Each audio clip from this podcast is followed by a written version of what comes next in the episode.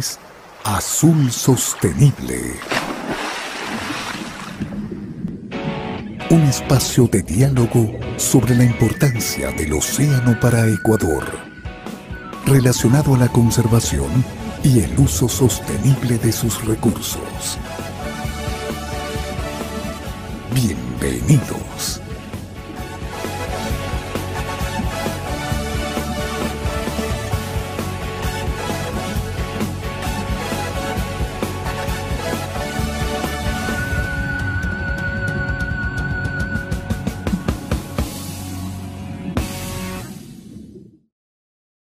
Bienvenidos a Azul Sostenible, qué alegría tenerlos de vuelta aquí sábado 9 de la mañana y aquí estamos con un programa que va a ser excelente, muy interesante y vamos a hablar de un tema que a usted también le interesa, así que no se desprenda de la señal de Azul Sostenible por YouTube y Facebook en vivo en este momento para poder recibir todos sus comentarios y para poder interactuar también con ustedes. Y recuerde también que nos retransmite Radio Cascade, Channel Galápagos, Noticias en Desarrollo al Día, Noticias Ecuador y España Latina TV.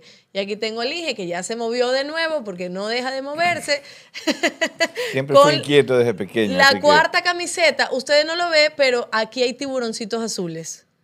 La cuarta, ingeniero. Después decidimos si es la quinta o no, ya, pero bien, yo digo que es la cuarta hoy, ya después vemos. Estos son tiburoncitos, así que vayan anotando. Tiburoncitos azules. Sí, mi querida Alondra, buenos días con todos ustedes y gracias por estar aquí sábado 9 de la mañana con nosotros, con nuestro mundo de Azul Sostenible, justamente un tema que siempre nos interesa seguir conversando, seguirles enseñando, seguir y comentando todo lo que pasa atrás de este océano que es tan importante para nuestro país y para la región realmente y para todo el planeta. Todos los océanos son muy importantes y ver los actores que hay atrás de todas estas actividades que se desarrollan allí en el Océano Pacífico, en nuestros mares, para ver cómo lo estamos aprovechando, si lo estamos aprovechando sosteniblemente, cómo está invirtiendo el sector empresarial, cómo se está desarrollando en forma responsable, los científicos, los técnicos, los conservacionistas, pues todos están viniendo aquí a Azul Sostenible a informarlos de sus experiencias, sus detalles, y hoy día tenemos una invitada muy especial realmente para hablar justamente de cosas científicas y técnicas, mi querida Alondra. Así es, hoy no vamos a hacer el concurso de Atún Manabí, pero nosotros estamos mirando quiénes son los que escriben, quiénes son los que comentan, porque vamos a ir acumulando para que usted pueda ser el ganador o la ganadora de estos productos Atún Manabí que están deliciosos. Por ejemplo, hoy sábado, si usted está en Guayaquil, que está lloviendo, que está friecito el ambiente, abrir una latita de Atún Manabí, mira, perfecto para el desayuno. Ya lo sabe, así que tiene que seguirnos en todas nuestras redes sociales y siempre vernos los miércoles a la 1 de la tarde y los sábados a las 9 de la mañana para que también usted pueda ganarse los productos de Atún Manabí y se entere de todo lo que hablamos aquí en el programa. Así que sin más, ya nos están llegando saludos, yo lo voy a leer después, pero ahora vamos a nuestro primer segmento, Noticias desde el Mar. Presentamos Noticias desde el Mar. Y nuestra albacorita nos trae hoy esta primera noticia, microplásticos en atún enlatado, principalmente debido al agua en el procesamiento industrial. Un grupo de científicos ha encontrado microplásticos en atún enlatado comercialmente en muestras analizadas en Ecuador. Se descubrió que los productos en salmuera tenían más polímeros que los productos en aceite, pero esto se debe principalmente al agua utilizada en el proceso de fabricación. El estudio no reveló los nombres, pero aseguró que las muestras fueron seleccionadas de las marcas de consumo más comunes, que se venden en los supermercados de la ciudad de Quito. Los investigadores afirmaron que había dos fuentes posibles para la presencia de microplásticos: los insumos de la fabricación industrial y las micropartículas ingeridas por los peces. Resaltaron que la producción de atún enlatado incluye el contacto cercano con materiales sintéticos, como los equipos de pesca y el almacenamiento en frío en cámaras aisladas de nylon. Asimismo, durante las etapas de limpieza, cocción y despellejamiento, pueden haber contacto con aguas de abastecimiento municipal y materiales de protección como guantes y envases plásticos. Los investigadores concluyeron que ni el agua del grifo ni ingredientes como el aceite vegetal están regulados en relación con la presencia de microplásticos. Por lo tanto, son necesarios más estudios para que las autoridades establezcan regulaciones. Los científicos no confirmaron que cualquier microplástico ingerido por un atún no puede terminar en los músculos del pez. ya que no pasaría a través del estómago o la pared intestinal hacia el torrente sanguíneo, y en cambio habría sido excretado. Por lo tanto, la contaminación dentro de la carne solo podría deberse al proceso de enlatado, aunque esto era poco probable. Agregaron que se debe tener extremo cuidado con la recolección de muestras para evitar la adulteración de bolsas de plásticos, guantes y otros instrumentos.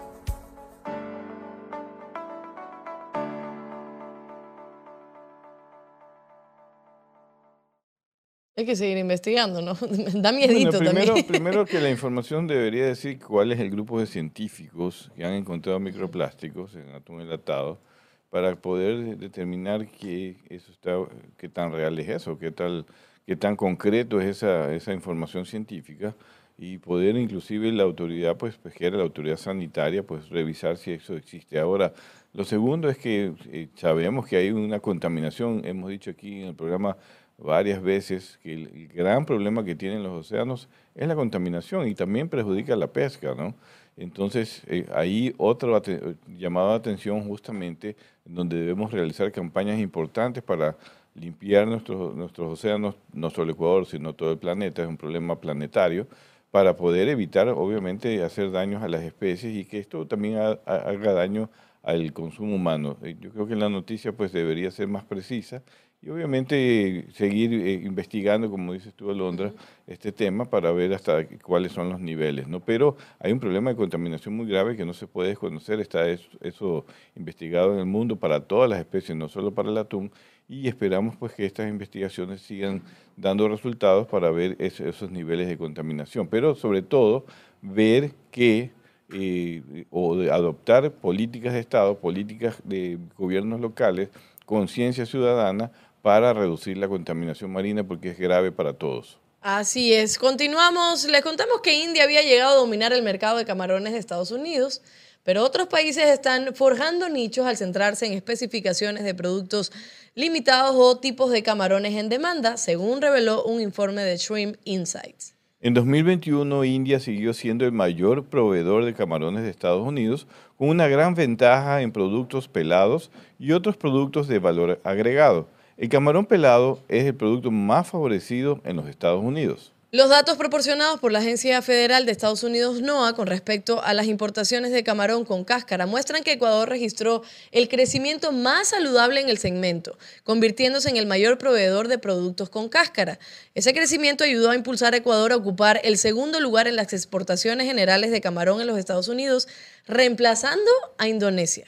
Ecuador duplicó con creces sus exportaciones de productos de camarón con cáscara, lo que representa el 37% de las importaciones totales de Estados Unidos de la categoría.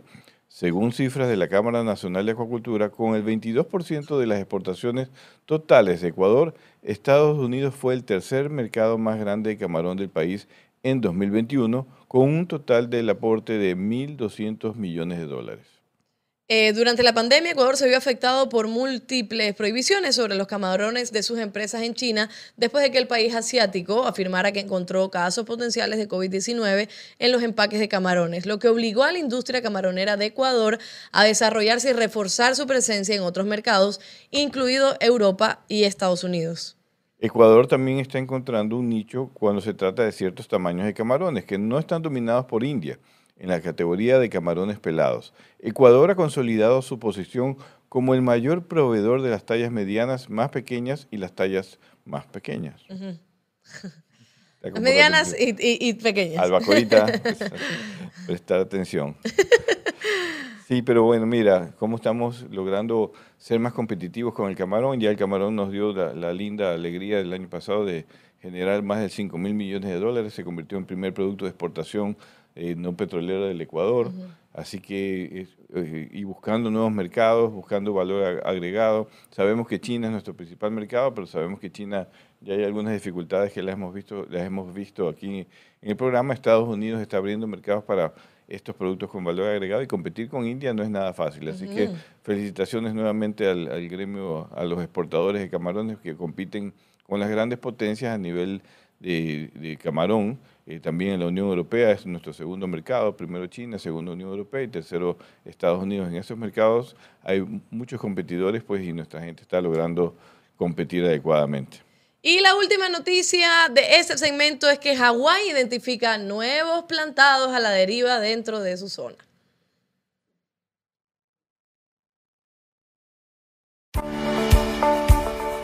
Los desechos marinos vienen en muchas formas y tamaños, pero hay ciertos tipos de desechos que son más peligrosos que otros para los navegantes y la vida silvestre acuática. En los últimos años, Hawái ha experimentado un aumento en la cantidad de dispositivos de agregación de peces, nacionales y extranjeros. Los dispositivos agregadores de peces, o por sus siglas en inglés, FADS, pueden fabricarse con una variedad de materiales naturales o fabricados, incluidos el bambú, tuberías de plástico, redes o líneas de malla y boyas. Los pescadores y la industria pesquera despliegan FADS tanto legal como ilegalmente en varias partes de los océanos del mundo para atraer cardúmenes de peces con estos desechos flotantes. Actualmente los FADS de Hawái tienen un potencial de enredo limitado para la vida silvestre acuática y ayudan a los pescadores a localizar y capturar mejor los peces objetivos. Están anclados en aguas profundas y no deben ir a la deriva. Sin embargo, los FADS privados o de la industria pesquera no se despliegan legalmente en las aguas del estado de Hawái. Pero este tipo de equipo y práctica de pesca es legal en otros lugares, incluido el Pacífico Central. La pesca con FADS a la deriva es una práctica común dentro de las pesquerías de cerco, generalmente dirigido a bancos densos de peces pelágicos, como sardinas, caballas y atunes. Estos FADS perdidos, que a veces se desplazan fuera del rango factible de la flota pesquera o los dispositivos de rastreo fallan, se convierten en artes de pesca abandonados. Los componentes flotantes y sumergidos son peligrosos para la navegación y el enredo, especialmente para mamíferos marinos, aves y tortugas. Varias organizaciones están trabajando arduamente en colaboración con profesionales de la industria para utilizar las tecnologías de rastreo satelital existentes para rastrear estos FADS en el mar a medida que se acercan a las costas de Hawái. Solo en la isla de Hawái se ha documentado 16 FADS desde julio del 2015, y aproximadamente la mitad de ellos incluye un dispositivo de rastreo satelital. Esto es una cantidad preocupante, ya que cada uno de estos FADS tiene el potencial de dañar su vida silvestre acuática nativa y transportar especies invasoras a Hawái. Informó para ustedes Alba Corita. Siga con nosotros en Azul Sostenible.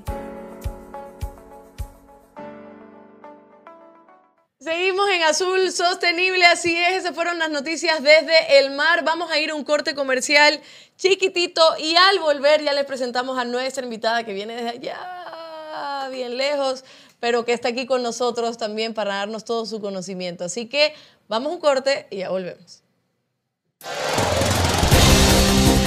Quédate en sintonía.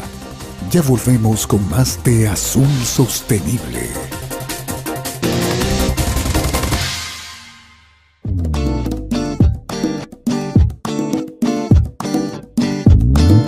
Súper abre fácil de Atún Manabí cuando tengas hambre, Atún Manabí.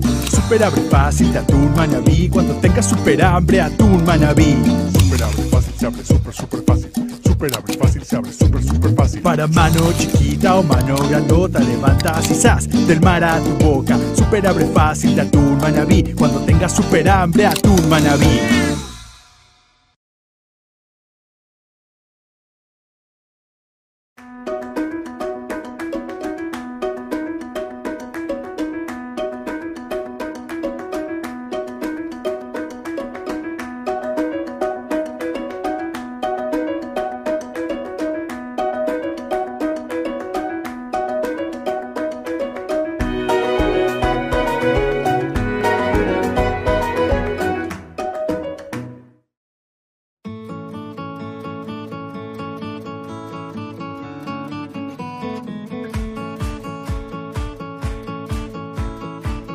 Bueno, pues terminé mi carrera en Ciencias del Mar y seguido me embarqué en atuneros en el Índico y en el Pacífico y en el Atlántico. Y la verdad es que aprendí muchísimo, muchísimo en los atuneros sobre la pesca con FADS, la estrategia, la manera en la que piensa el pescador, la dificultad que implica pescar atunes.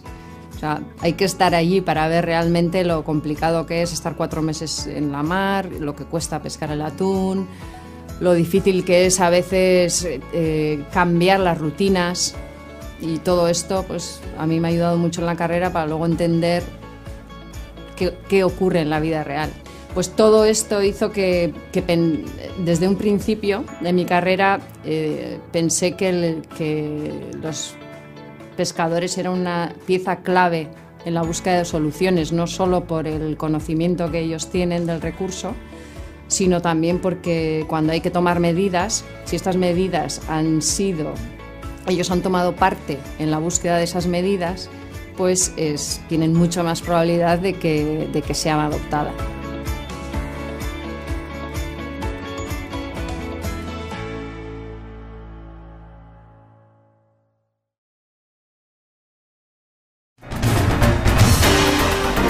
Seguimos con Azul Sostenible. Seguimos en Azul Sostenible. Han llegado muchísimos saludos a través de Facebook. Pete San dice: muy buenos días, Azul Sostenible. Invitada de lujo, excelente tema.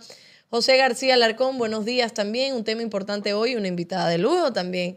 La doctora Gala Moreno, que ya vamos a presentarla. Máximo Alberto también, presidente de la cooperativa Lucha y Progreso. Buenos días. Maggi Zambrano dice: un abrazo para Gala de parte de todo el equipo de Tunacons, que tuvimos el privilegio de estar en un taller con ella, una gran mujer y gran científica. Pablo Jacinto Morán, buenos días a su sostenible. Fenacopec, hola Londra. Si la Presi no lo invita, nosotros los 5 técnicos de la Fenacopec la invita. Un saludo de aquella vez que no me invitaron a mí para comer cangrejo. Okay. Como la Presi no me invita, me invitan los 5 técnicos de la Fenacopec. Muchísimas gracias a los 5 técnicos, porque Gabriela no me invita. Ajá. Javier Alarcón también. Javier Alarcón dice: se debería limitar más el uso de plantados. Vamos a preguntarlo también. Así que tenemos otros saludos, pero ahora creo que es momento de presentar a nuestra invitada y que el ingeniero comente la última noticia, porque no lo dejé comentar. No me dejó comentar. Me olvidé, pero no lo dejé comentar, y es justo el tema que vamos a hablar hoy. Sí. Pero déjeme presentar a nuestra invitada justo para darle ya la bienvenida, doctora Gala Moreno. Ella es científica senior de ISSF. ¿Cómo está? Qué gusto tenerla acá. El gusto es mío, la verdad. Primero quería felicitarles, porque la verdad es que hacen un trabajo de divulgación que es súper necesario, porque muchas veces los científicos nos dedicamos estamos todo el día trabajando en ciencia y esta parte es importantísima y lo hacen súper bien. Y luego aquí estoy encantada, encantada. Me han tratado genial, encantada de estar con Azul Sostenible, Tunacons y bueno, Ecuador, que es un país muy importante en la pesca de atún, o sea que muy bien. Qué gusto tenerla por acá. Y la última noticia justo hacía referencia a esta identificación de nuevos plantados a la deriva dentro de la zona de Hawái, y usted tenía también algo que comentar. Sí, no, era comentar justamente que hay un problema, hay que reconocer que hay un problema con plantados que están a la deriva y que llegan a ciertas zonas como las Islas Hawái. Esta fue la noticia, también llegan a Galápagos, lo hemos reconocido, pero para eso hay soluciones también. Hay que definir estrategias en la misma industria con la colaboración de ONGs, pues también están desarrollando soluciones para evitar que estos plantados lleguen y contaminen a zonas especiales como son islas Hawái, islas Galápagos, islas en el Pacífico Central. Todo ese trabajo también se está desarrollando, hay que seguirlo desarrollando y evitar, por supuesto, que lleguen los plantados a estas zonas para evitar daños en los ecosistemas. Todo esto ocurre, nunca lo hemos negado, pero también decimos que estamos trabajando para solucionarlo. Hace un mes atrás estuvimos justamente lanzando un proyecto en Galápagos para desarrollar una estrategia que comenzó ahora en marzo a prepararse para aplicarla en abril, de recoger los plantados antes que lleguen a las Islas Galápagos y evitar, pues, por supuesto, que lleguen a esas zonas tan especiales que todos debemos conservar. Hay conciencia en el sector pesquero, hay inversión para desarrollar estrategias y de eso se trata, pues, esta noticia, pues, que relatarla, que también llegan hasta Hawái, como nos decía también mi querida amiga Gala, que está aquí al lado, que en los talleres que tuvimos esta semana, que inclusive para los capitanes era un poco, no, para allá no van nuestros plantados, pero sí van a veces y hay que tomar decisiones, acciones para poder evitar todo eso. Ese tipo de impactos, mi querida Londra. Ya, muy bien. Nunca más va a volver a ocurrir. No tiene que ocurrir. Ese es el objetivo. Gala, ¿cómo está? ¿Cómo le va? Ahora sí, vamos con la pregunta, y justo el tema de hoy es si puede ser sostenible la pesca de atún sobre plantados. Y yo en mi corta carrera dentro de la industria pesquera, Yo siempre hemos hablado de estos temas y muchos periodistas con los que hemos también estado alrededor haciendo las coberturas tienen esta pregunta de que los plantados se encuentran como asociados también a una serie de impactos negativos, ¿no? Dicen que los plantados también colaboran o exacerba el tema de la sobrepesca o también la captura incidental, no solo de atunes juveniles, si no me equivoco, sino de otras especies. Entonces siempre lo relacionan también con estos impactos negativos. Y ahí va la pregunta, ¿cómo hacer que este tipo de arte de pesca sea también sostenible y que no incurra en estas situaciones? Bueno, pues hay, en realidad, cualquier arte de pesca tiene un impacto en el ecosistema. Eso es algo que se debe asumir. O sea, estamos pescando porque queremos pescar y eso va a tener un impacto. Lo que intentamos siempre es minimizar el impacto, ¿no? Entonces, en caso de los plantados, se están haciendo muchas cosas. Si miramos hace 10 años o 15 años, no había casi nada de regulación. Los plantados se utilizaban a libre albedrío. Ahora, bueno, antes igual había alguna veda espaciotemporal en el que se prohibía su uso. Ahora tenemos unos límites de plantados que no están basados en ciencia, pero hay unos límites. Hemos avanzado mucho en las buenas prácticas de liberación de captura que no es deseada por nadie, ni siquiera los pescadores quieren tener capturas accesorias. Estamos trabajando muy fuerte para tener estructuras de plantados que se degraden y que no tengan un impacto en el medio ambiente. Y bueno, y luego pues, estamos avanzando mucho a nivel científico. En ISSF estamos metiéndole mucha ciencia y tecnología y todo esto va a ir a mejor. Justo eso le iba a preguntar, porque hay muchas investigaciones y leía el artículo de Pablo Guerrero donde hablaba de que la CIA también ha desarrollado programas de investigación para ver otro tipo de plantados que no sean enmayantes, biodegradables, y lo que tengo conocimiento desde que llegué aquí es que Tunacons también ha trabajado en esos proyectos y que también ya van desarrollando este tipo de plantados. ¿Y cómo influye también la investigación y cómo influye también la ciencia para que se genere esta sostenibilidad a nivel de pesca, ¿no? Bueno, pues yo diría que es clave. Es clave basarse en ciencia, entender muy bien los procesos que ocurren, ¿no? Los mecanismos que hacen que el plantado agregue atún, cómo cambia el recurso dependiendo la densidad de plantados. Todo esto, a ver, la tecnología nos permite y la ciencia de muchas maneras entender y mejorar y buscar soluciones eficaces, ¿no? Por ejemplo, en el caso de las estructuras para hacerlas biodegradables, pues nosotros estamos trabajando ahora con oceanógrafos físicos, científicos, que están apoyando nuestro trabajo hacia un plantado que no tenga un impacto. La ciencia lo que da es conocimiento y con ese conocimiento se pueden tomar medidas que beneficien a todos. Claro, y ahora, ¿qué pensar de por ejemplo, hemos visto estos documentales en donde se habla de que no se debería pescar nunca? Tenemos grupos de conservacionistas que son realmente muy fuertes, muy intensos, en donde se habla de que esto no se debería utilizar, de que otras artes de pesca incluso que no se debería pescar. ¿Cómo responderle a también a estas personas de que sí se puede hacer un arte de pesca de una manera sostenible con menos impacto para el ecosistema marino? Bueno, pues en realidad un poco lo que he dicho antes, ¿no? La tendencia es a cada vez más conocimiento y mejores regulaciones, ¿no? Algo que, a ver, yo por ejemplo siempre digo que la tecnología que estamos utilizando ahora, ¿no? O por ejemplo la IATTC ahora ha dado un paso que para mí es muy importante, que es la flota pesquera va a proveer los datos de todos los plantados, incluido biomasa y demás. Toda esta información va a permitir pues poder poner medidas mucho mejores, ¿no? a todo lo que es todas las regulaciones. Y bueno, pues a ver, yo veo el plantado personalmente como una arte de pesca que se puede monitorizar muy fácil, mucho más fácil que otras artes de pesca y otras actividades pesqueras, ¿no? Entonces, si miramos un poco al futuro, yo lo veo como una granja. En una granja se controla muy bien todos los procesos, ¿verdad? Un plantado, igualmente, teniendo buena tecnología, se podría monitorizar muy bien. Tenemos una idea cada vez mejor de lo que podemos encontrar debajo del plantado antes de ir a pescar. Estamos haciendo mucho trabajo en ese sentido.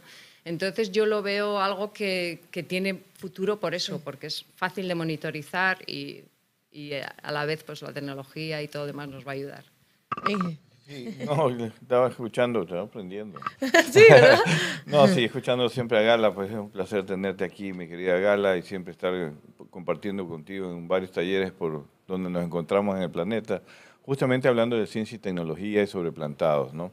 Pero también tenemos esta, como, un poco complementando lo que dice, o lo que pregunta Alondra, es la pregunta del millón que te le hicimos en estos días. Hoy en día, ¿la pesca de atún con red de cerco puede pescar sin plantados? Bueno, pescar sí, pero yo creo que esa pregunta, en mi caso, no procede. O sea, pienso que no es una pregunta que nos debamos plantear porque los plantados, en primer lugar, sí son sostenibles. Es decir, cada vez son más sostenibles y estamos mejorando muchísimo gracias a todas estas medidas en las que cada vez se dan más datos, cada vez entendemos mejor cómo funcionan. Entonces, pienso que no va... O sea, es una pregunta que no procede porque es un arte de pesca muy eficiente, pero que al mismo tiempo es muy monitorizable. No, y te lo preguntaba porque tenemos algunas ONGs a nivel internacional y a nivel local también, que tenemos un debate por Galápagos, donde nos dicen que eso se debería eliminar, que eso no debería existir, que ha hecho mucho daño al ecosistema. Y efectivamente yo coincido contigo, o sea, es posible hacer una pesca sostenible, una pesca que con medidas de conservación que funcionen, perdón, que funcionen, pues realmente sí se puede desarrollar una pesquería. De hecho, los plantados han hecho más eficiente la pesquería, pero también ha hecho más eficiente el uso de combustible, al hacerlo más eficiente, es decir, menos gasto de combustible, menos contaminación en el mar, ayuda a la pesca. Y sin embargo, lo que hay que hacer es tomar estas medidas porque, como dices tú bien, hay todos los artes de pesca tienen impacto en el ecosistema. El asunto es cómo trabajar con estos plantados. Gala, a nivel científico, justamente sobre los plantados, ¿qué es lo que se viene nuevo? ¿O qué tú podrías ver que se está trabajando y que a futuro se podría también seguir investigando para desarrollar menos impactos en la pesquería sobre plantados? Bueno, pues por ejemplo, desde ISSF ahora estamos trabajando, bueno, llevamos ya un tiempo porque es una investigación compleja, pero que daría muy buenos frutos. Estamos trabajando con la discriminación acústica. Yeah. Hay mucho margen de mejora en la capacidad de los equipos acústicos de discriminar las especies de atún.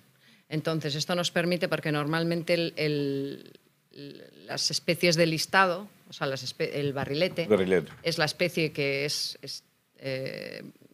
target, es objetivo de la flota, y esta especie pues normalmente es abundante, no hay ningún problema. Entonces estamos intentando con la acústica submarina intentar que los pescadores puedan hacer pescas más sostenibles, más informadas. Entonces que puedan decidir antes de pescar en un plantado si la cantidad de patudo o yellowfin que tiene no es sostenible, pues no la pescarían. Si son tamaños juveniles, por ejemplo, detectar a tiempo eso para evitar el lance e irse a otra zona. Eso por un lado.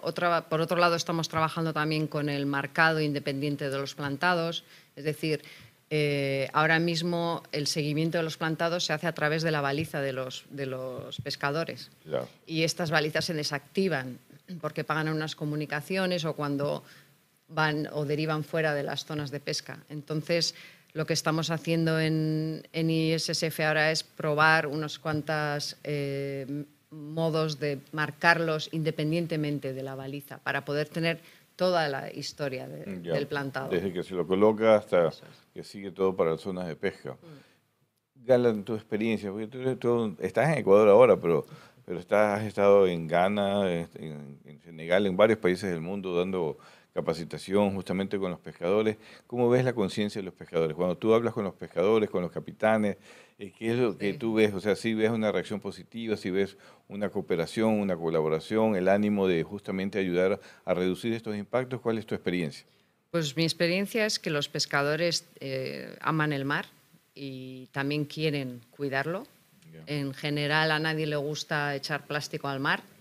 Y, por ejemplo, cuando hablamos con los pescadores son muy conscientes del impacto que tienen los plantados y en nuestro caso en ISSF casi todo lo que hacemos, toda la investigación la hacemos contando con su conocimiento y haciendo partícipe al pescador en todos los proyectos para buscar soluciones más rápidas y en las que ellos crean también. Y sí vemos que el pescador está haciendo mucho esfuerzo, se ha visto en todas estas medidas de FADS no enmayantes y bueno, límites, demás. Los pescadores están haciendo mucho trabajo y además hay otra cosa, que está habiendo un relevo generacional. Entonces, por ejemplo, pues los jóvenes entienden o saben mucho más sobre sostenibilidad, entienden mucho más la necesidad, se han educado en otra cultura. Entonces, yo creo que el relevo generacional también va a dar un empuje, va a dar un empuje a que se hagan más sostenibles las prácticas. Y luego también pues la tecnología, como he dicho antes, ¿no? Hasta hoy los barcos estaban hechos para pescar con mucha eficiencia y detectar con mucha eficiencia los atunes y procesarlos. Pero en el futuro yo entiendo que nos tenemos que mover hacia barcos que vengan de fábrica en los que se dé importancia igualmente a detectar especies no accesorias, vengan de fábrica con dispositivos para excluir algunas especies que no vayan a la cuba. Es decir, todavía hay mucho que hacer. Perfecto. Gala, vamos a ir un pequeño corte aquí aprendiendo muchísimo también de todo lo que usted menciona y es tan necesario que estos programas también lo puedan observar periodistas, pescadores, industriales, artesanales, todos, estudiantes también, porque es... ¿Cómo? Ambientalistas. Ambientalistas, nuestra querida mía. Para que se informe, porque es importante siempre conocer desde todas las posturas qué se está haciendo, ¿no? Y que también se está trabajando, se está investigando a nivel científico y sobre todo luego del corte algunas otras preguntas para ver qué se está haciendo también a nivel de los pescadores y todas las capacitaciones que son necesarias y por ahí también preguntar sobre Cuidando Galápagos, ¿no? Cuidando Galápagos, lo dije bien, ¿verdad? Iniciativa Cuidando Galápagos. Iniciativa Cuidando Galápagos, que tiene mucho que ver también con esto de los plantados. Así que ya van a ver las acciones por allá. Vamos a ir a un corte y enseguida volvemos. Recuerda que estamos en YouTube y en Facebook y nos puedes seguir. Hay muchísimos comentarios que los voy a ir leyendo, pero recuerde que siempre, los miércoles y los sábados estamos aquí conectados para que usted también interactúe con nosotros. Ya volvemos. Quédate en sintonía. Ya volvemos con más de Azul Sostenible. La pesquería de atún alrededor del mundo usa los plantados, también llamados FADS, por sus siglas en inglés, como una herramienta útil para su actividad. La flota de barcos atuneros de cerco de las 5 empresas fundadoras de Tunacons empieza el 2022 cumpliendo uno de sus principales compromisos del 2021, reemplazar el 20% de sus plantados por versiones ecológicas. Aunque existen varias iniciativas en el uso de materiales degradables en flotas de otros océanos, este compromiso formal de uso de EcoFADS en Tunacons nos convierte en líderes en la gestión y el uso de plantados elaborados con materiales 100% de origen vegetal y marca un hito que confirma el camino de la industria pesquera hacia prácticas más sostenibles. La investigación sobre materiales degradables de origen vegetal lleva ya 4 años en desarrollo. El equipo técnico de Tunacons ha realizado múltiples pruebas de resistencia de diversos materiales, siendo la actual una fibra vegetal que se cultiva en Ecuador, llamada cáñamo de Manila o abacá, que es más resistente ante la alcalinidad del agua de mar. Con esta fibra se hacen tejidos y cuerdas que sujetan los otros elementos del plantado que son caña de madera y palo de balsa, diferenciándolo de cualquier otro prototipo ecológico ya que es el único que logra ser 100% de materiales biodegradables y de origen vegetal. Los próximos pasos en el proceso serán realizar un monitoreo de los EcoFADs sembrados para analizar su resistencia y niveles de captura, trayendo la posibilidad de aumentar aún más su uso. En Tunacons colaboramos juntos por un ecosistema marino sano.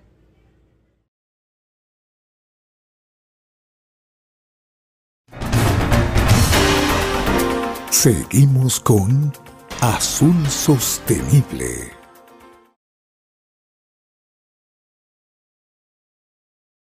Aquí estamos hablando muchísimo aquí en el grupo porque el tema está súper interesante y nos han llegado muchísimos saludos también. Dice Marta Bravo, saludos desde Punta Diamante. Marcelo Morán, buenos días, Azul Sostenible, gran invitada con temas de importancia para el sector. Qué bueno que ya no comentó sobre Barcelona. Ya aprendió, Marcelo. ¿Qué será que aprendió? Perdieron nuevamente. Ah, perdieron. Ah, no sé. Fue Ecuador, fue que perdió. Pero clasificamos, sí estamos en el Mundial. Sí, no sabemos, ¿no? Sí, estamos. Nosotros sabemos de pesca, no otras cosas. Sí. Ever Ángel también nos saluda desde El Oro. Stalin Arteaga, buenos días. Alejandro Bravo, saludos a Azul Sostenible y por su intermedio a todos los hermanos pescadores artesanales del Ecuador. Adelante siempre y que Dios nos guíe. Reina Ramírez también. Bueno, y me dijeron que tenía que gesticular, entonces estoy gesticulando. Reina Ramírez nos manda saludos desde Puná. María Belén Morán nos saluda al equipo Azul Sostenible. Dice que aquí está lista para disfrutar el programa y del sorteo. También tenemos a Gama Gá. Hola a todo el equipo de Azul Sostenible desde mi casa. Mi mata de mango. Los estoy mirando. Dice... La famosa. Solicito se invite a... Gabriela, después hablamos de lo que usted quiere invitar, así que tranquila. Ya. Cristina de la Torre, buenos días a la ingeniera Alondra y al ingeniero Morán. Ya abrazos a su equipo de trabajo, saludos del Estero Salado. Ya puedo dejar de gesticular. Guerrera de la Injusticia nos saluda también. Guerrera de la Injusticia. Ajá, así es. De pecadores artesanales. Está Elizabeth Merece aquí. Se gana y se goza aquí también. Buenos días al equipo, Gamagá. ¿Cómo cambiaron el concurso de las camisas de pescaditos? Digan cuándo van a hacer, porque ya tengo la respuesta. Gabriela, si van 4, faltan como 3.000. Todavía no va, hasta que más o menos pase un mes ya. Después de un mes ahí vemos, porque todos los miércoles y sábados va a traer una camiseta nueva. Pero usted ya quiere ganarse los productos de Atún Manabí. Espérese. Participe. Dice, anote. Es interesante aprender las cosas de las pesquerías y los problemas del mar y aguas interiores y sus soluciones. Felicidades. Dice Fenacopeca, tu Manabí. Giglia también, la presencia de la doctora Moreno, felicidades por eso. En su programa fortalece nuestra cultura hacia la sostenibilidad. Gladys también, vamos a ver otros saludos. Rolando Gonzabay, dice Gamagar que sería bueno que el equipo de Azul Sostenible invitados para que hagan una entrevista del proyecto de pomada en el Golfo de Guayaquil. Sí. Lorenzo Toala. Lo vamos a hacer. Sí, ¿no? Sí, Lorenzo Toala, el núcleo de plantado siempre es... ¿Un lobo de mar o un delfín en descomposición? ¿Qué significa? ¿Estás criticando? No, es que no entiendo. No sé. El núcleo del plantado siempre es un lobo de mar o un delfín. No sé si lo puede aclarar porque no está claro. El núcleo del lobo, no entendí, Lorenzo. Así que usted me lo dice de nuevo y yo lo leo. Y de ahí tenemos otros saludos. ¿Cuál es el último que decía? Dice Herbert Ángel, el plástico ya es un problema ambiental, ya que se convierte en microplástico que las especies pequeñas confunden con alimento. Y esta pregunta, dice Fenacopec, pregunto, ¿existe algún plantado para, por supuesto, nuestra invitada Gala Moreno? Ella es científica senior de ISSF. Dice Fenacopec, el grupo, no la presidenta, sino los trabajadores. ¿Existe algún plantado ecológico que se esté diseñando para el recambio de los plantados actuales para proteger los peces más pequeños? Sí, claro que sí. Sí, hemos estado trabajando, ya llevamos desde el 2009 o por ahí. Empezamos ya poco a poco, primero buscando materiales biodegradables, viendo qué materiales eran mejores. Empezamos a hacer pruebas piloto con flotas en los 3 océanos y estamos ya muy cerca de tener un prototipo de un plantado que sea biodegradable y que sirva el tiempo efectivo para la pesca y luego ya se degrade. Sí, estamos muy cerca. Perfecto. Y mi pregunta iba justo a eso, porque le preguntamos a usted y habla también desde la ciencia, desde la investigación, que es tan necesario que se hagan estos cambios en pro de la sostenibilidad. Pero hay otra parte, que también la sostenibilidad tiene que ver con quienes también utilizan este arte de pesca. Entonces, yo me imagino que también las capacitaciones, desarrollar programas de capacitación también para que las prácticas mejoren, también es un componente clave para lograr la sostenibilidad. No puede ser solo de un lado, sino que debe haber este equilibrio, ¿verdad? Claro, claro. Al final, el pescador tiene que creer en lo que hace, ¿no? Las medidas se adoptan y se implementan mucho más fácil cuando el pescador ha tenido parte desde el comienzo del proceso. No es lo mismo que a uno le digan, usted ya no puede utilizar este plantado y utiliza este, y yo le digo cuál es y ya. En principio, no es una estrategia sabia, porque les va a costar, como a todos nos cuesta cambiar de la noche a la mañana a una cosa diferente, cuando lo otro estaba funcionando muy bien, ¿no? Sí. Y por otro lado, también es verdad que el hecho de que el pescador esté involucrado, se utiliza su conocimiento. Ellos saben muy bien qué funciona, qué no, cómo se puede mejorar lo que estamos investigando. Entonces, todo esto lleva a que el proceso de cambio sea mucho más rápido. Sí. No, yo te quería preguntar, porque cuando Gala visita Ecuador, pues toda la estructura atunera se pone a la orden de Gala para saber por qué viene Gala. Tiembla, tiembla, pero dice, ay, viene la doctora Gala, y es porque la respetamos mucho y además que la queremos muchísimo. Tienes grandes admiradores aquí en Ecuador, te digo yo. Así que en esta visita que estás haciendo a Ecuador, en estas reuniones que has tenido con los pescadores, has podido ver un poco el proyecto de Tunacons, justamente con los biodegradables, viste el taller en Manta, que es donde se están fabricando. ¿Cuál es la experiencia inicial, o por lo menos tu percepción inicial de toda esta visita que has realizado? Pues ha sido muy positiva la visita. He visitado casi todas las empresas de Tunacons. He visto los avances que están haciendo, que ya llevan un tiempo con ello. He visto que todas las empresas se han preocupado de buscar materiales. Bueno, he estado en San Océanos también, claro, San Océanos, que me ha parecido increíble el trabajo que han hecho para recuperar un material local. Así es.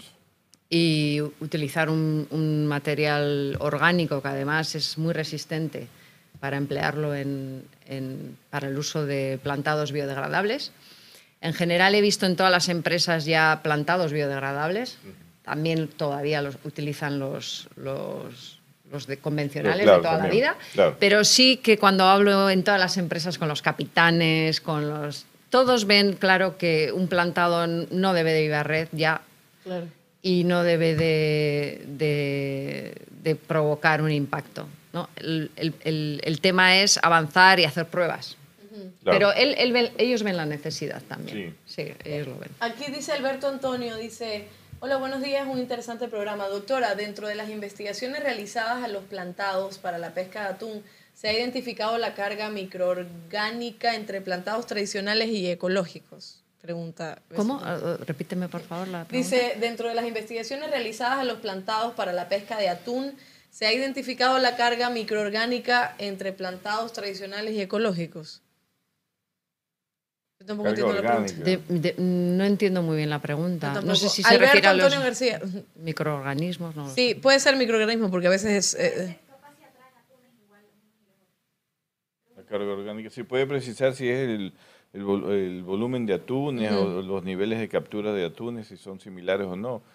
Si a eso se refiere la carga orgánica, podría ser, pero para precisarla mejor. Gala, yo tengo una pregunta que también es muy importante para que, desde tu punto de vista, ¿dónde buscamos aplicar o llevar todas estas soluciones, estas investigaciones científicas, técnicas, estos cambios?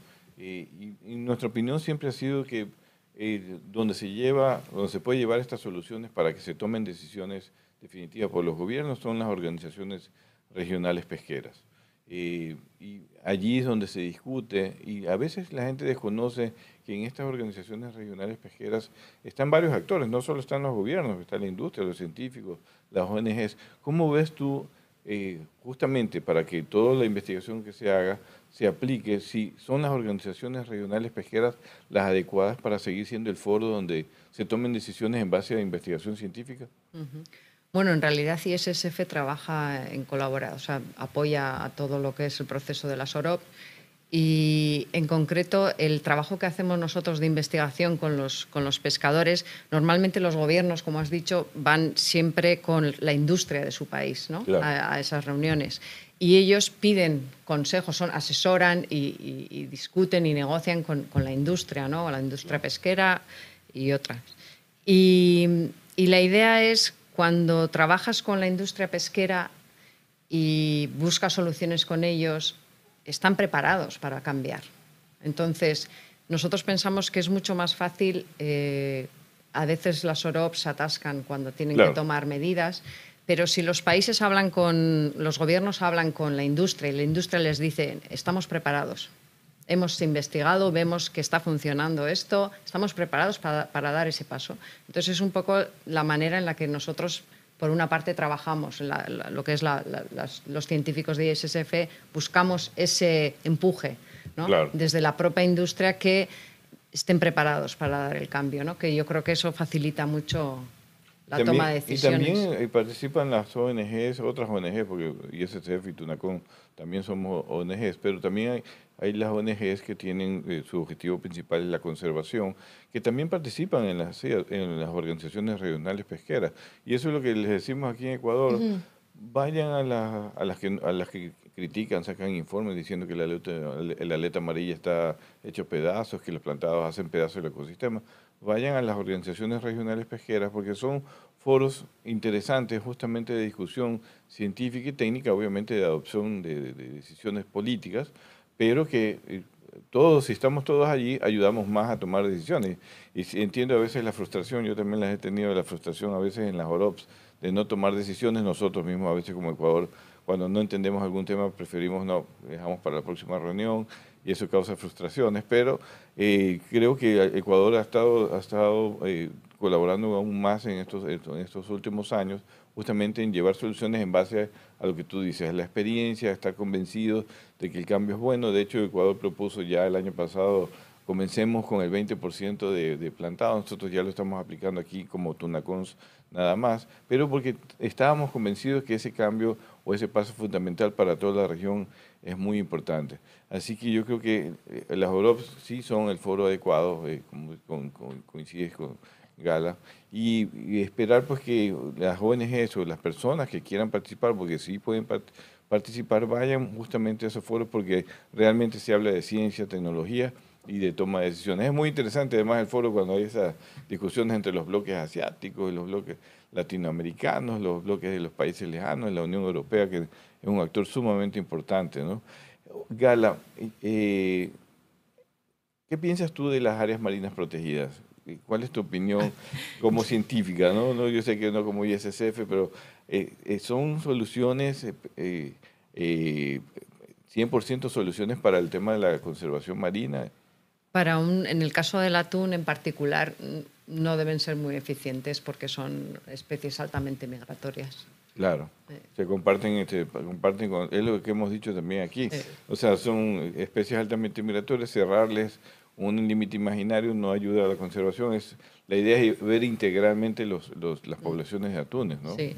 Yo pienso que hay otras medidas que son mucho más eficaces y hay que trabajar en las medidas que son más eficaces, porque si no, hay veces que se toman medidas que no sirven y nos creemos que estamos tomando medidas. Claro, claro, inclusive para el tema de la especie vulnerable, porque no solo los atunes son migratorios, existen especies vulnerables que son también migratorias, como los tiburones mismos, las tortugas, que a pesar de ser lentas, también migran y bastante. Pero cuando nadan son rapiditas, ¿no? ¿Verdad? Cuando son chiquitas. Cuando están chiquitas, que están desesperadas por llegar al mar, que la Londra está enamorada de las tortugas. Sí. Ahí son rápidas, pero después ya se ponen más... Sí. Ya, es que es la edad, pues, es la edad. Pues, sí, ya usted sabe. La última pregunta que le hago, Gala, es precisamente aquí se lanzó un proyecto sin precedentes que se llama Cuidando Galápagos, donde también... Además de capacitaciones que se le van a dar a los pescadores artesanales, se va a recoger la basura marina, se va a cuidar Galápagos, y uno de estos de la basura marina también es el tema de los plantados, que según lo que me explicó el ingeniero cuando le hice la entrevista, también lo que van a hacer es separarlos y para que esto también sea una ganancia para los pescadores. ¿Qué piensa de este proyecto y si tiene que ver con lo que le mencionaba, que es el complemento perfecto entre la ciencia y la sostenibilidad que podemos hacer como sector artesanal, industrial y todos como sociedad? Sí, pues es algo que se está cada vez haciendo más. Al principio, pues lo que hablábamos, ¿no? Esto hace 10 años era inimaginable. Claro. Y ahora de repente pues se están haciendo iniciativas muy importantes, porque es recogida de la basura marina o de artes de pesca que se han perdido, colaborando con las mismas flotas artesanales de Galápagos. Me parece que es, pues, está muy, muy bien y que se debería de replicar. Sí, sí. Así es, replicar en todo el mundo. ¡Qué bueno, doctora! ¡Qué lindo tenerlo por acá, doctora! Tenerlo por acá, Gala Moreno, científica senior de ISSF. Hoy estuvimos hablando sobre si puede ser sostenible la pesca de atún sobreplantados y creo que la conclusión es bastante obvia. Así que muchísimas gracias por estar acá. A ustedes por invitarme, un placer. Nada. Y que no sea, exactamente, que no sea la única vez, por ahí la vamos a seguir molestando. Sí, claro, podemos ir nosotros también a España. Bilbao. Ah, Bilbao. Podemos ir, ¿verdad? Qué lindo San país. Sebastián. Sí, San Sebastián, sí, sí, qué linda región de España. Sí, sí, sí, el País Vasco. Es precioso. Yo soy el fanático del País Vasco. La pandemia ha impedido que estemos allá nuevamente, pero la próxima entrevista se la hacemos allá. Yo creo. Es muy bienvenidos. Muchísimas gracias. Y los últimos saludos antes de ir a lo de las encuestas en Twitter. Bueno, está también Fenacopeca activa diciendo que todos los estudiantes deberían ver el programa. Fraterno Díaz dice, excelente programa con una científica muy conocida. Saludos, Guillermo de Alondra, de Guatemala. Tunacons tiene muy buenos conocimientos actualizados del uso de FADS en el Océano Pacífico Oriental. Sí. Un saludo fraterno. A Fraterno Díaz. Un saludo también, Julián Marcial, Stalin Arteaga, Neus Quintana, Patricia Delgado, todos ellos están comentando. Muchísimas gracias por conectarse. María Calle, al programa hoy sábado, muchísimos comentarios y le agradecemos siempre que esté en contacto con nosotros y que interactúe, porque precisamente de eso se trata, de saber que usted está pendiente de la información que aquí se replica para aprender, ¿no? Y para saber qué es lo que pasa alrededor del mundo, qué es lo que pasa acerca de la pesca artesanal, de la pesca industrial, para que cuando usted se come ese pescadito, ese atún, esa albacorita, ese camarón, usted sepa de dónde viene y cómo cada día se vuelve más sostenible para que usted se coma un producto realmente, pero bien trabajado, ¿verdad? Así es. Ya, así es, listo. Vamos. Lo que usted diga está bien. Vamos un corte. Mire, yo le voy a decir una cosa. ¿Por qué yo siempre critico al ingeniero de que se me mueve? Porque el INGE tiene que estar a un metro mío, ¿verdad? Pero miren el programa y vean, vamos a hacer un time-lapse. Yo lo voy a hacer.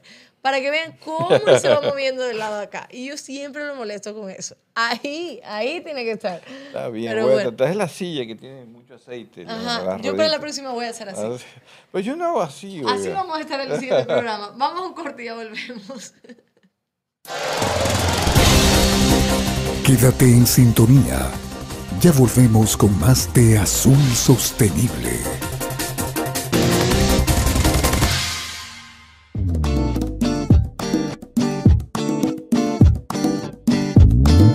Súper abre fácil de Atún Manabí cuando tengas hambre, Atún Manabí. Súper abre fácil de Atún Manabí cuando tengas súper hambre, Atún Manabí. Súper abre fácil, se abre súper fácil. Súper abre fácil, se abre súper fácil. Para mano chiquita o mano grandota, levantas y zas del mar a tu boca. Súper abre fácil de Atún Manabí cuando tengas súper hambre, Atún Manabí. Cada año, el último sábado de marzo a las 20:30, alrededor del mundo durante una hora, se apagan las luces en monumentos, parques, plazas, casas, para recordarnos que somos parte de una red de vida, de la cual dependemos, y que cumplimos un rol para proteger la naturaleza. ¿Cuál es el tuyo? Pequeñas acciones, decisiones diarias. ¿Te imaginas los grandes cambios que se alcanzarían si estas se multiplicaran por millones? Cada acción le da forma al futuro que queremos, la hora del planeta, por un futuro donde las personas y la naturaleza prosperen juntas.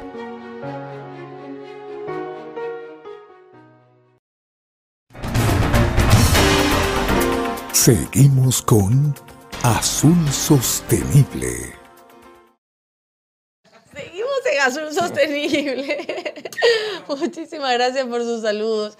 Aquí estos niños que siempre me hacen avergonzar. Oiga, hoy es la hora del planeta, ¿verdad? ¿Me puede explicar qué es que hay que hacer? Voy a intentar explicarlo. Es una campaña de WWF a nivel mundial. La hora del planeta es justamente un símbolo que se ha adoptado ya desde el 2007, para poder apagar la luz durante una hora en todo el planeta y hacer un ahorro de energía y llamar a la conciencia de, obviamente, de ahorrar energías en todas nuestras actividades humanas. Hoy día a las 8:30 de la noche, todo el mundo, pues si puede, por lo menos una hora apagar su luz para dar esta señal al mundo, a los ciudadanos del mundo, en esta campaña que desarrolla WWF, el Fondo Mundial para la Naturaleza, para hacer conciencia de ahorrar energía, porque es un tema también gravitante. Así es, ya sabe, de 8:30 a 9:30, usted apague la luz y colabore, colabore un poquito con el planeta, porque ya mucho daño le estamos haciendo. Por lo menos una horita no pasa nada, así que ya lo sabe. Vamos entonces a nuestro último segmento, Noticias del Mar, ¿cómo se llama? Ustedes me desconcentran. Encuestas en Twitter, vamos a ver. ¿En qué década crees que se generalizó el uso de plantados para la pesca de atún en el Océano Pacífico Oriental? ¿70, 80 o 90? 90. Ah, usted sabe que me estaba tratando de acordar qué fue lo que leí, por eso estaba esperando su respuesta. Los 90, más o menos aquí en el Pacífico Oriental, desde el año 92, 93, 94 ya se comienzan a ver más los plantados a la deriva, los plantados que capturan, ayudan a capturar atún. El plantado no captura atún, ayuda a la captura de atún por si acaso. Pero en los años 90 comenzó a usarse por acá, a pesar de que ya en la década anterior ya había pruebas de plantados en otros océanos. Perfecto, siguiente pregunta. ¿Aproximadamente cuántas toneladas de atún se capturan anualmente utilizando plantados en Ecuador? 100.000 toneladas, 300.000 toneladas, 500.000 toneladas. Diga. 300.000 aproximadamente. Aproximadamente, porque hay que decir también que no se captura todo sobre plantado. El 80% sí es de plantado, el 20% es lances en brisas, que son lances que sin nada encima, cuando el viento o los cardúmenes se aglutinan sin nada encima, entonces se llaman lances libres. El 20% es de lances libres. Perfecto. Y la última pregunta, ¿a qué crees que se le llama plantados en la pesca de atún? ¿Red de cerco, objeto flotante o anzuelos?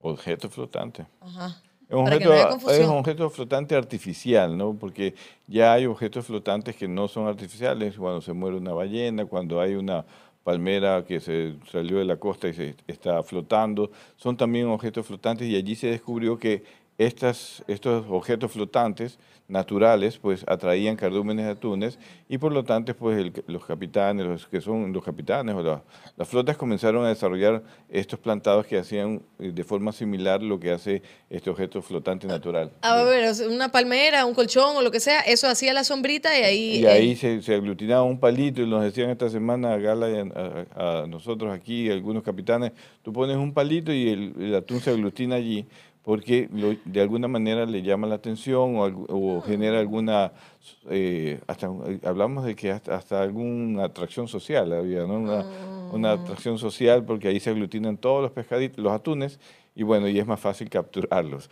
Pero no es una red de cerco, ya veo que la respuesta de la mayoría piensa que es una red de cerco, no, es un objeto flotante que ayuda a atraer a los cardúmenes de atunes. ¿Puedo decir algo? Estoy orgullosa de mí.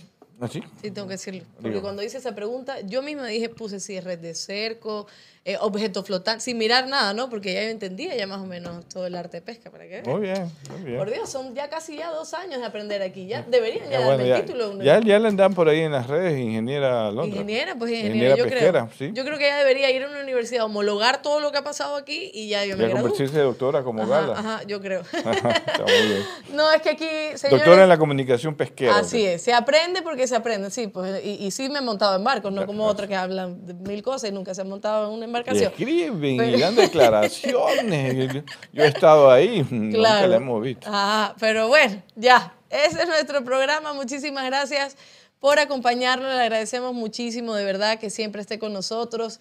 Y tenemos muchísimos temas también que vamos a seguir abordando, porque este programa no se va a acabar, esto es para ustedes y hay mucho que comunicar. Así que nos vemos el miércoles. El día miércoles, 1 de la tarde, vamos a tener otra invitada, otra científica brasileña, que está en España, pero es brasileña. Brasil. Vamos a hablar también con ella sobre los temas de ostras y cultivo de ostras, su especialidad. Ya van a ver quién es. Ya lo veo usted hablando. Vamos a hablar portugués. Le brillan los ojos cuando tiene que hablar. Vamos. Entonces el miércoles a la 1 de la tarde no se pierda el programa por YouTube y por Facebook en vivo. Y recuerde que los programas se quedan también en estas plataformas y en Spotify, en Google Podcast. Y en Google Podcast, nada más, ¿verdad? Ahí se quedan ahí. Google Podcast y Spotify. Por si acaso usted de repente va a correr, va a hacer ejercicio y dice, 1 horita escuchando Azul Sostenible. Mire, divino. Así que ya lo saben, nos vemos el miércoles a la 1 de la tarde. Gracias. Nos vemos, que pasen bien.